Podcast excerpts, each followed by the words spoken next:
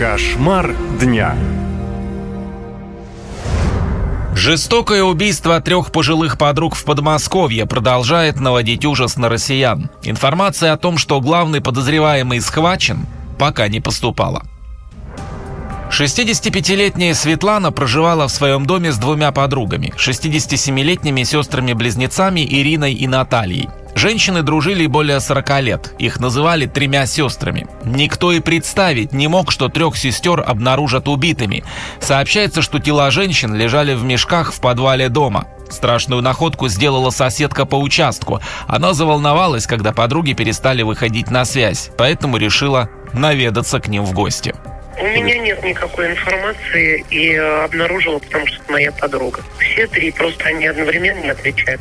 Предположительно, убийца перелез через забор и застал женщин врасплох. После расправы душегуб забрал из дома более двухсот тысяч рублей и скрылся на автомобиле, принадлежавшем Светлане. Женщина занималась бизнесом и владела несколькими предприятиями.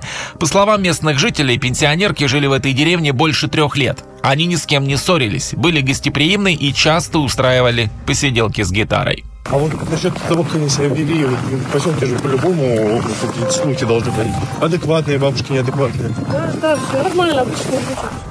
Следователи и криминалисты по крупицам восстанавливают хронологию кровавой расправы. По одной из версий у пенсионерок был давний конфликт со своим знакомым, бывшим автоинспектором. Якобы они заняли ему крупную сумму денег на покупку дорогого мотоцикла. А когда он не смог отдать долг, забрали у него байк. Он мог затаить обиду и напасть на подруг, считают следователи. По данному факту следственными органами возбуждено уголовное дело, и для дальнейшего расследования оно передано в аппарат Главного следственного управления СК по Московской области. К работе на месте происшествия незамедлительно подключилась группа из числа наиболее опытных следователей и криминалистов. В настоящее время проводится осмотр, принимаются меры к установлению всех обстоятельств и лиц, причастных к преступлению.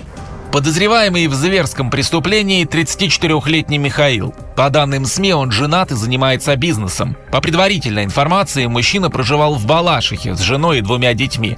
Ему предъявили обвинение в убийстве и незаконном обороте оружия. И заочно арестовали. Не исключено, что у убийцы был сообщник. Сам подозреваемый, возможно, успел выехать за рубеж. Его объявили в международный розыск.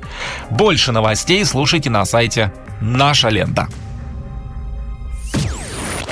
Наша лента. Сообщаем, действуем, помогаем.